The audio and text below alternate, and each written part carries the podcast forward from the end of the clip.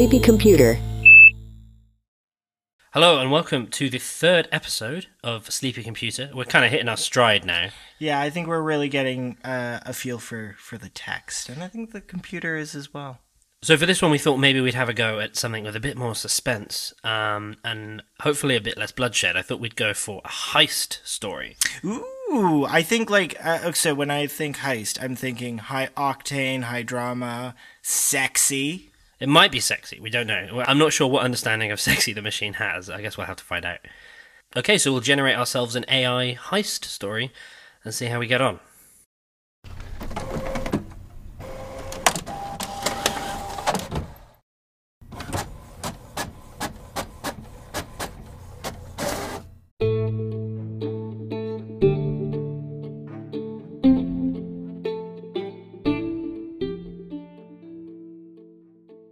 His name was James Cogswell. He was a career criminal who was now good. He had serious money troubles and an extended network of criminal friends. James Cogswell began his career as a salesman with what we here in New York call farming. We buy the seeds, we cut ourselves, and we make it grow with some fertilizer chemicals. He was able to cultivate over 50 plants per month on one small land site of high quality cannabis. This began his spiral into the crime racket. I mean, does that meet the definition of farming? Uh, well, I know this because I'm from from a farming town, and you do cut yourself. It, it's an important part. I mean, how can you expect the plant to uh, sacrifice itself if you're not going to sacrifice yourself? James was born on November the 14th, 1927, in Richmond, Kentucky, the daughter of Joseph Cogswell, a lawyer in Virginia, and Margie Eilman, a nurse in Arkansas. He opened his heart to one woman, Sally, who had never lived in prison or been arrested because the police saw her as a minor. Oh, oh, Oh no! Oh no! Oh no! she's a minor. That's that's concerning. Well, maybe she wasn't a minor when they met. Uh, Um. She was aged only 19 at the time, and although that fact was the primary factor, James was between 20 and 30 in many ways, she was extremely bright. She didn't know about his history, although he gave her two and a half hours in which to ask any questions which she needed an answer to. She mainly asked about food, about music and literature, and where the nearest coffee place could be. He never allowed her to ask anything else, though, for her questions were too intrusive. Um. That's a red flag, my dude. Like. I think it's I think that's pretty standard uh, practice in a new relationship to just give the other person a fixed time window to ask any questions about your past, and and if they don't think of anything important to ask, they can never ask you a question about your past again. If I may say, she did shit the bed. she asked like terrible questions. I think my first question would be Are you a serial killer? Or a criminal? or a criminal, right? And I feel as though she probably should have asked Are you a criminal? Seeing how this is going. She also didn't know about their money troubles or how much he owed their landlord, who was one time the son of the chief superintendent. He kept it from her, which wasn't as distasteful after the previous year's secrets. That's how it works. One secret per year you're allowed to keep from your spouse. It's like Christmas, but awful.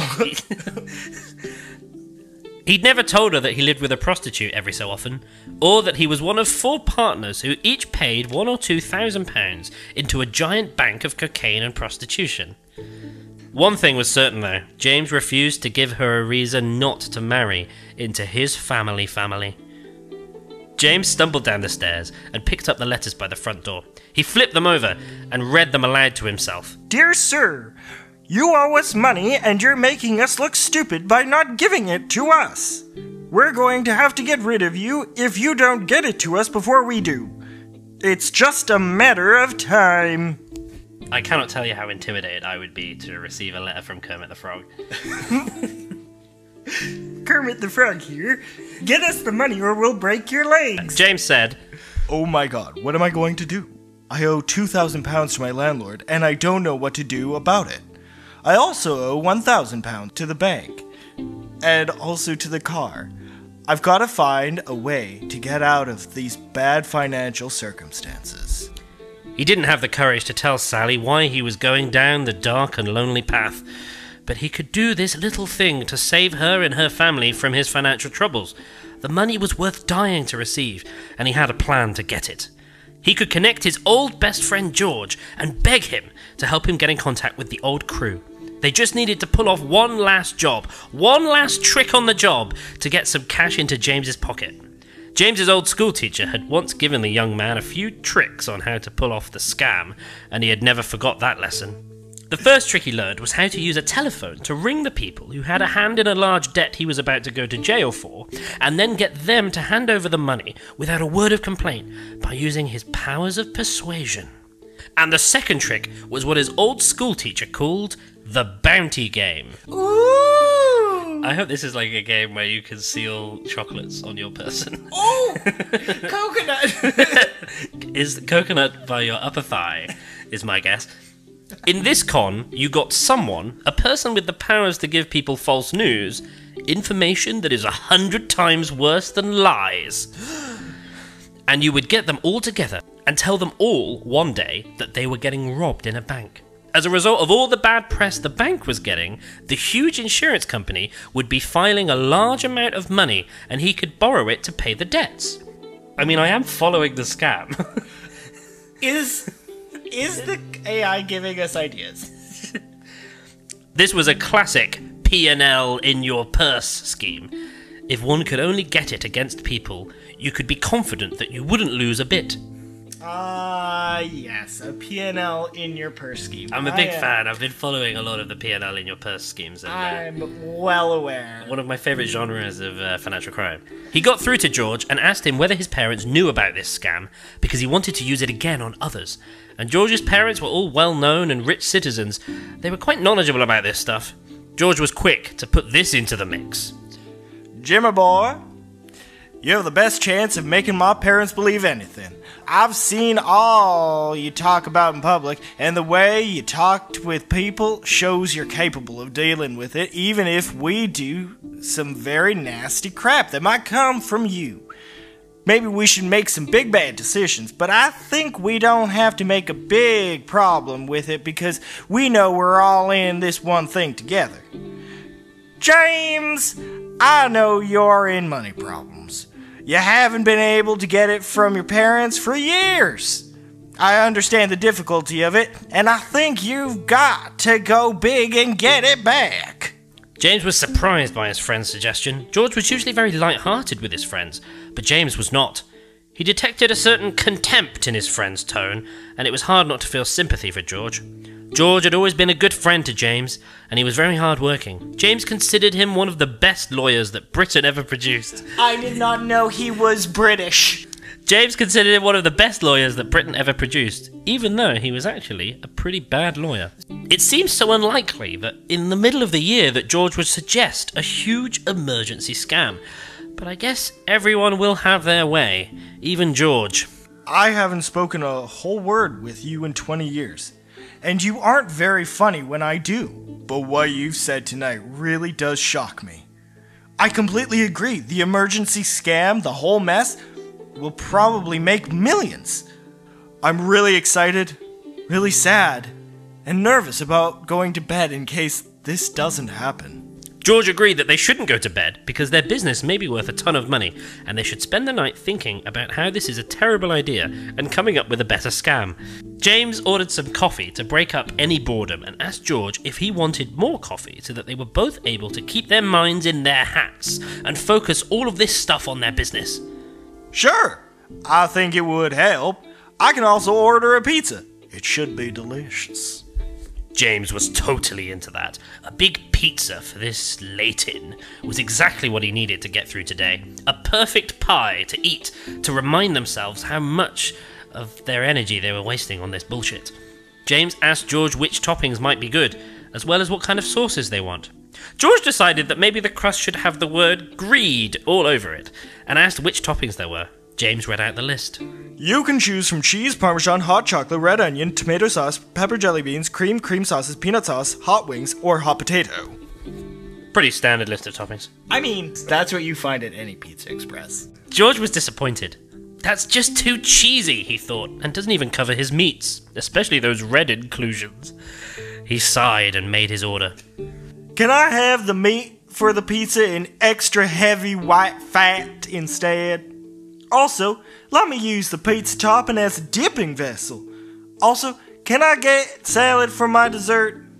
I also need to stop the carbs, and carbs is so over my head with pizza. I mean, it's pretty normal to ask for your meat to be sort of surrounded by extra heavy white fat. Well, I just know that I usually use the dipping, uh, the topping as as a dipping vessel. just, just put all my topping in the middle, please, and I will dip the pizza into it. just like so- Pizza fondue. ever so lightly, just dip. James was a bit embarrassed, but accepted and agreed to these conditions, and phoned the nearest pizza place John John Pizza Bar and Kitchen. Maybe he's cousins with Wayne Wayne. Their tagline was Delight your cheese pecks in any sauce you want. So obviously they were pretty big on toppings. They were now free to get on with their day, planning the heist. James told John John on the phone about it and then told him not to tell the police and to have fun. Why has he told the pizza delivery guy? I don't know. George and John agreed on one thing about the plan it must be very, very hot. They both wanted an even share of the profits. And what would the cops and lawyers think of it? Well, they could make a lot of noise about what he did and why he did it, but really all they could do is wait for him to do the crime. They needed to select a target. George had suggested the most lucrative one so the cops would be afraid of it the National Grid, the country's electrical generator. He liked the idea of stealing all the national power in one operation. It wasn't cheap, but it would make them feel powerful and confident. James wasn't sure how to fit it in their 2004 Volvo, so George suggests getting an Audi, but James wasn't sure he was getting the point. George, why don't we target the whole country in one move by infiltrating the government? And just do a very simple one. We could break into the Department of Transportation and steal their power source. We'd get a fortune, and we'd be free to drive for weeks in front of everyone else without being stopped or arrested. George couldn't believe the unbelievable thing. um, a bit of a tautology here. His brain couldn't believe it. His head was so full with all these theories, he was ready to throw up his hands and say he was going to sleep. I'm going to sleep! But the more he thought about it, the more he saw a lot of potential. It felt as if the world wanted him, and they didn't like him being a little freaked out. James had a twinkle in his eye the whole time, and the moment he saw his first target, the federal government, in his mind, everything exploded into high gear. With the most important department crippled to the very core, the country would only be able to look on with disbelief as he drove around the nation trying to destroy these big things to bring him lots of money. James and George would need a crew to go undercover and be a double assassin in order to open the door. One of them would have to go to the Department of Transport by taking the train to go to Washington, D.D. They'd also need to recruit a new hitman who they'd hired because he'd been to the Pentagon before and wanted to do what he did best. They planted a getaway car in the hotel suite with a lot of money hidden inside a pocket, big chrome keys, plus plenty of drugs. The whole gang headed in through the basement of the hotel as George and James started putting on a very loud mask they had flown in from the UK. It was an incredibly dramatic thing, everybody thought, but it was well better than having to be killed.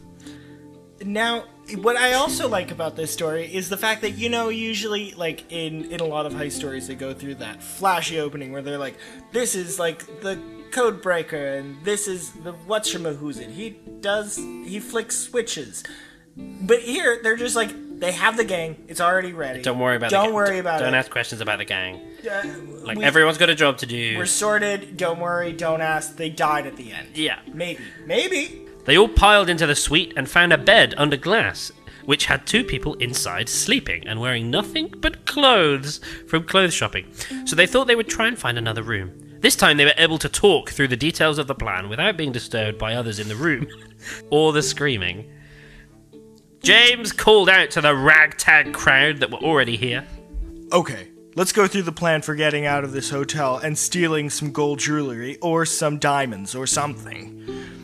Everyone get out your watch and get ready because there's some type of crime or some icky event to do. He started to laugh and laugh, maniacally, pointing to one girl that looked like they were about to vomit on one hand, and bending his knees as far apart from everybody as possible.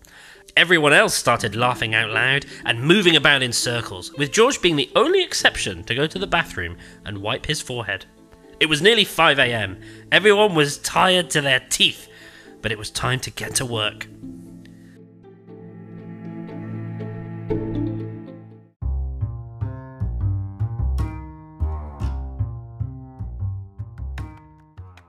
And that's the end of the first part. I mean, I mean, I'm, I'm tired to my teeth of reading it. Uh, My teeth have fallen out. So it's, uh, I think there's less exposition than normal. Like, we've just gone on with it. They're meeting together. As you say, we've met like two characters total, right? but But, that's but it's vivid. Like, I know what they're going to do. There's a plan, there's a, there's a, there's a heist underway. and you know what? I like the fact that n- neither of them are like the heroes of the story. Like in Ocean's Eleven, you have George Clooney, who's like kind of the like you want you're rooting for him. I'm not rooting for either of these two. Maybe George because I feel as though he's redeemable. That's fair. I mean, I hope the, I hope the pizza guy oh, John John. I hope John John becomes involved, but I don't. I don't. I don't think he probably will.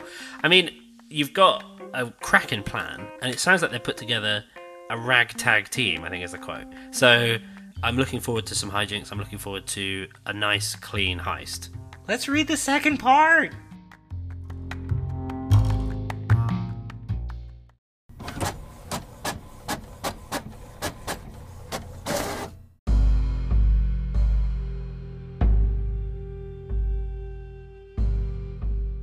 Everybody got their watches, bags of money, and money orders out, and listened to James as he ran through each one of the different plans one by one in his frantic but determined tone. He talked very clearly, in an authoritative and focused manner, as everybody thought back to their experience of the night earlier. Okay, let's get each of our members into different positions. Darlene, get us the diamond engagement ring using your favorite knife. It will be easier because this time the ring will have everything but one jewel. Terrence and Todson will be carrying an AK 47 or even more deadly weapons, since the police don't even care if we're carrying guns or knives and we're attacking the department to steal this expensive equipment. So, as we move to a spot called the rear parking lot, it is best not to worry about being seen or noticed by anyone because Terrence will be on fire from his rifle so that you don't hear anything. The guards in this building also seem friendly. They're nice, and we can always just ask them if anyone wants to help to get the equipment into this parking lot. George was a bit unconvinced that the guards were friendly, but he gave them a nod anyway. He knew how much it took to get to that room. It was a total mess of broken doors and broken elevators and stairs, so it would be more fun to see if the two cops would help them or just stand aside as his friend. James continued.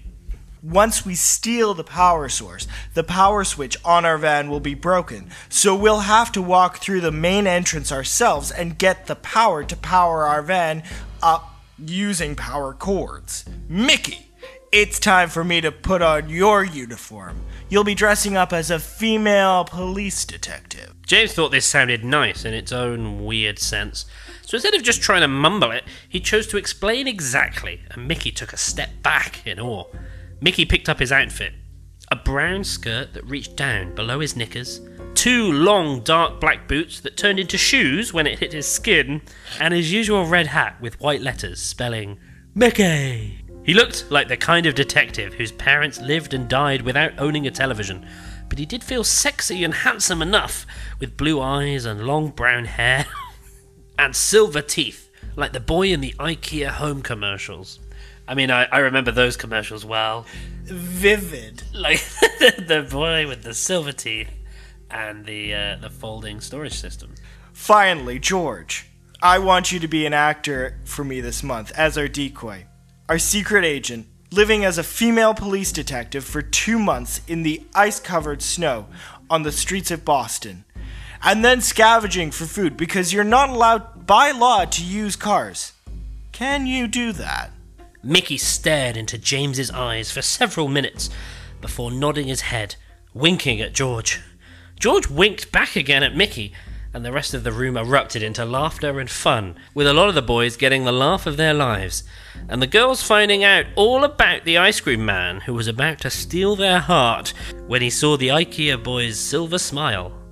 There was a lot of back and forth between James, Mickey, Paul, and Bob, Who the fuck's Bob? All of whom were feeling jealous because they weren't going to be living as a woman, and that was a big deal, right? So James got George a lovely outfit a white and blue top that said Ice Cream King, red lipstick, and a blue blouse with purple stripes to keep his manliness in check, with purple ear flaps. With George undercover, they were ready to go out on a mission and to start the heist. On the way there, James told Bob that he's not allowed to talk because he's quite nervous around animals and it's really bad for his psyche to be talked to by an idiot in front of them. The team sang a song on a portable radio that everyone knew the lyrics to Wet Shampoo on Water. Oh my god.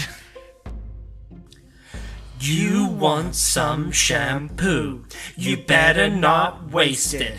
You'll ruin my makeup line. You need a shower, baby. Hey, you'll never get in my pants. We just met, but you know exactly how to dress. I have my own business.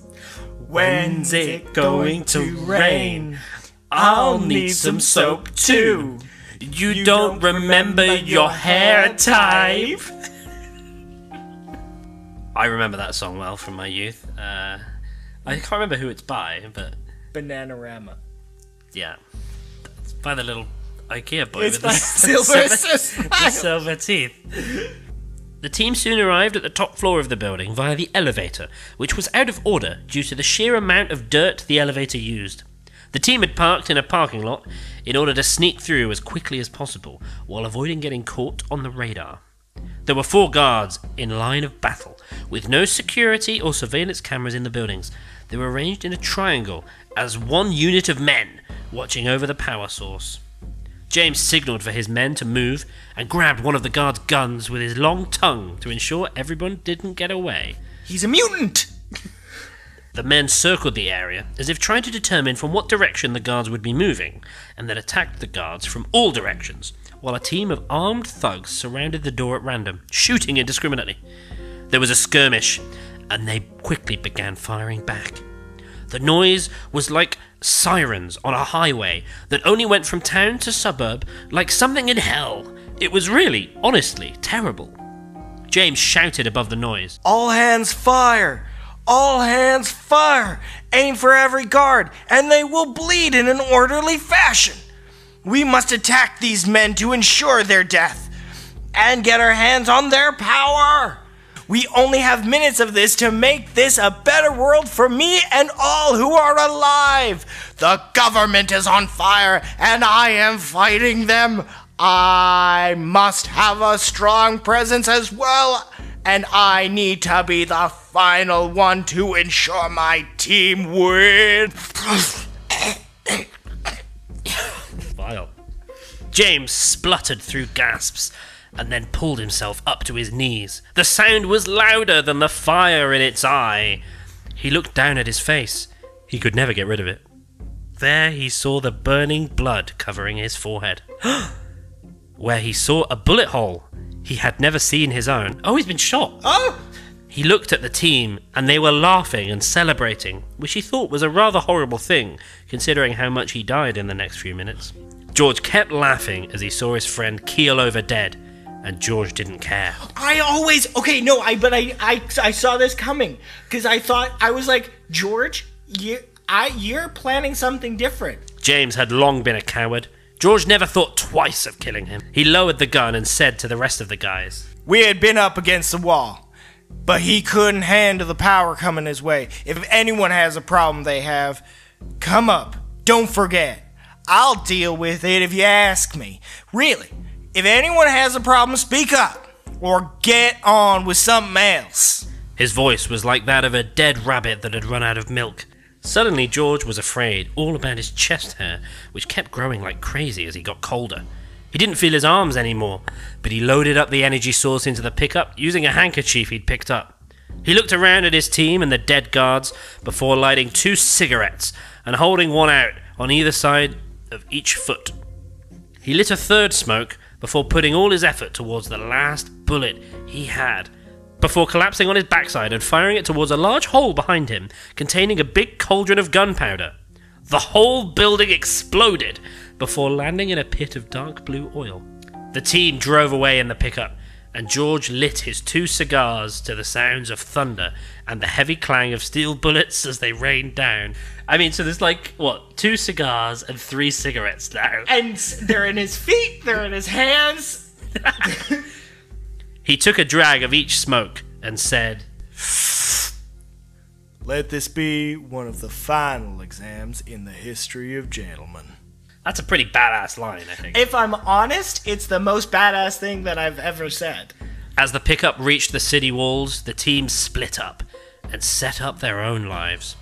Vinny the boy, I don't know Who the fuck is Vinny? It doesn't matter.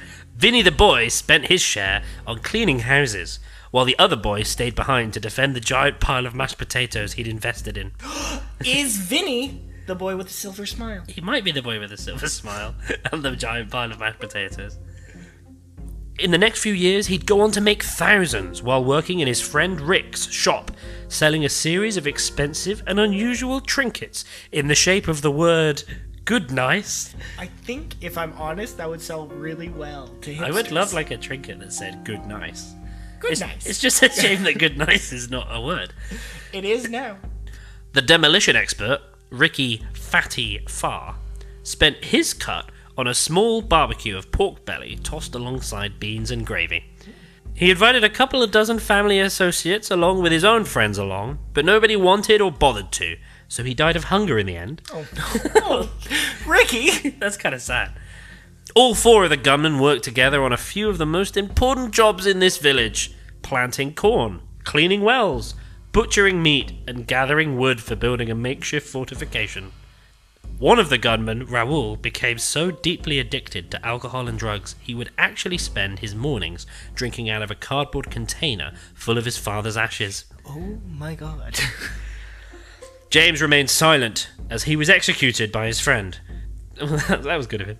But he managed to sustain a full beard until at least the morning of February, where he was placed on a scaffold alongside one of his friends as part of his funeral.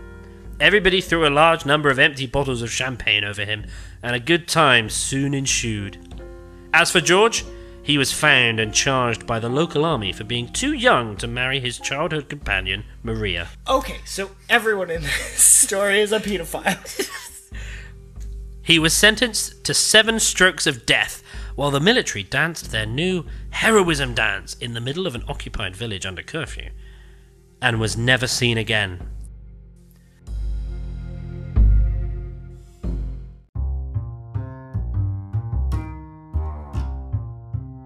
And that's it. that's it. Oh, that's all. That's the whole story. Oh my god. You know what? But it, we did. It, I like how it tied up at the end. I mean, there was kind of an element of like the op gone wrong, you know? But I mean, like, well, James died. And Yeah, to be fair, his funeral is exactly how I'd want my funeral to go. I'll remember that. I want to be propped up by one of my friends Yep. On a, On a scaffold, scaffold. and then I want people to chuck sh- empty champagne bottles, Empty champagne. which I'm guessing they've already drunk. Wi- And Well, because it said uh, a, a good time soon ensued. uh, and I'm guessing they're absolutely pissed. Yeah. The entire building blew up, which is a recurring theme. It is. Also, why was it just filled to the brim with gunpowder? a cauldron. A cauldron, a of, gun- of gunpowder. specifically cauldron of gunpowder. Well, I don't. Maybe it was like a defense thing, like a booby trap. How? What? Why? Why would you do that to a building? Maybe it was Ah. like in case of siege. just, just in case, we'll Just just, shoot. blow the fucker up. Yeah, just shoot the entire cauldron. Make sure no one smokes. Oh wait, George lit five cigarettes. That's true. He lit several cigarettes near this big cauldron of gunpowder and then shot it. It wasn't even one of the cigarettes that set it off. which actually would be dope as hell, though. I mean, it sounds. It sounds pretty like badass. Yeah, like you, like you know, I would say this is the story that I would like turned into a film the most so far, oh hell yeah. and I would definitely watch that. Uh, now, who would you want to play James? Um, Sigourney Weaver. I don't know why that was my first. Oh, mm, yes, absolutely. Sigourney Weaver. I just then- see it as a career-defining defining role. Absolutely, Because there is uh, there is cross-dressing in it. Remember? And you know what? Here's the thing. I think she would. She play to the nines. Yeah. I think she will take this on with um a plum a plum, or a plum. with a single plum. Yeah. I have a new favorite simile, which is his voice was like that of a dead rabbit that had run out of milk. What do you think that sounds like? Well, I don't uh, like. I presumably I'm imagining like the corpse of a rabbit first Yeah. of all, but the voice is actually quite raspy because of the lack of milk. But also, it's emaciated from not having enough calcium in its diet. I just want some milk. Oh Can I have some milk? no, no! Stop, stop! Please stop. um, we have to talk about the song. Absolutely, and I, I'm not even joking. I love it. I. Um, It's got some like real good singers in here, and I I, I plan on using these uh, in my next rap battle. You'll ruin my, my makeup, makeup line. line. I mean, Absolutely. I just the, you wearing my makeup line will devalue it. That's I- that's the burn. Hey. You need a shower, baby. You'll never get in my pants. Absolutely. Shampoo on water. Shampoo on water. It's kind of it sounds poetic. Like I don't know. I was about to like oil and water. Like d- does shampoo and water mix? I mean, I No, feel like but, it. like, okay, it kind of so- lathers. I guess. Here's the thing. Yeah, like you have like the the suds like on the, water. Some sort of like and surfactant. it's like, yeah, it's like I'm I'm above you, like Yeah. shampoo on water. oh yeah. Like obviously, Another pretty successful uh, outing for the algorithm. I think. I think it's it's done a good job. Um, I could follow what was going on. Oh, I think it did a great job. I, you know what, I would read this just by like to send me to sleep. Well, there you go. Apparently, that's how a lot of people do listen. But Oh. when they're sending themselves to sleep, Just like because it's it's a computer dreaming. That's the that's the entire conceit. you know what, maybe it'll send you into some really weird dreams, but fun. Yeah, like you could dreams. you listening. Could, these these stories are about as weird as my dreams. So your I- dreams stress me out just hearing about them. I, I dreamt uh, last. This is this is not relevant really to the podcast, but I dreamt last night that I burnt down a hotel. Jesus, but that's you used to work in a hotel. That's something you could have done. Yeah, I was on like fire duty, uh, which I never did in real life. But uh, I just and everyone died. Oh my god. but I, I mean, I was alright. Anyway, uh, so tune in next time for another story. Um, yeah, I, we're taking requests. If you've got an idea for a story, oh yeah, if you have an idea for a story, write in. uh, so if you've got an idea for for what sort of story we should write, uh, give us a little tweet at sleepy underscore computer. Yeah, let us know. Uh, because I would, we'd love to hear from you. And Well, no, I, I, no, that- that's not true. If your idea isn't crap, then we might use it in a future episode. Um, bye. I love you.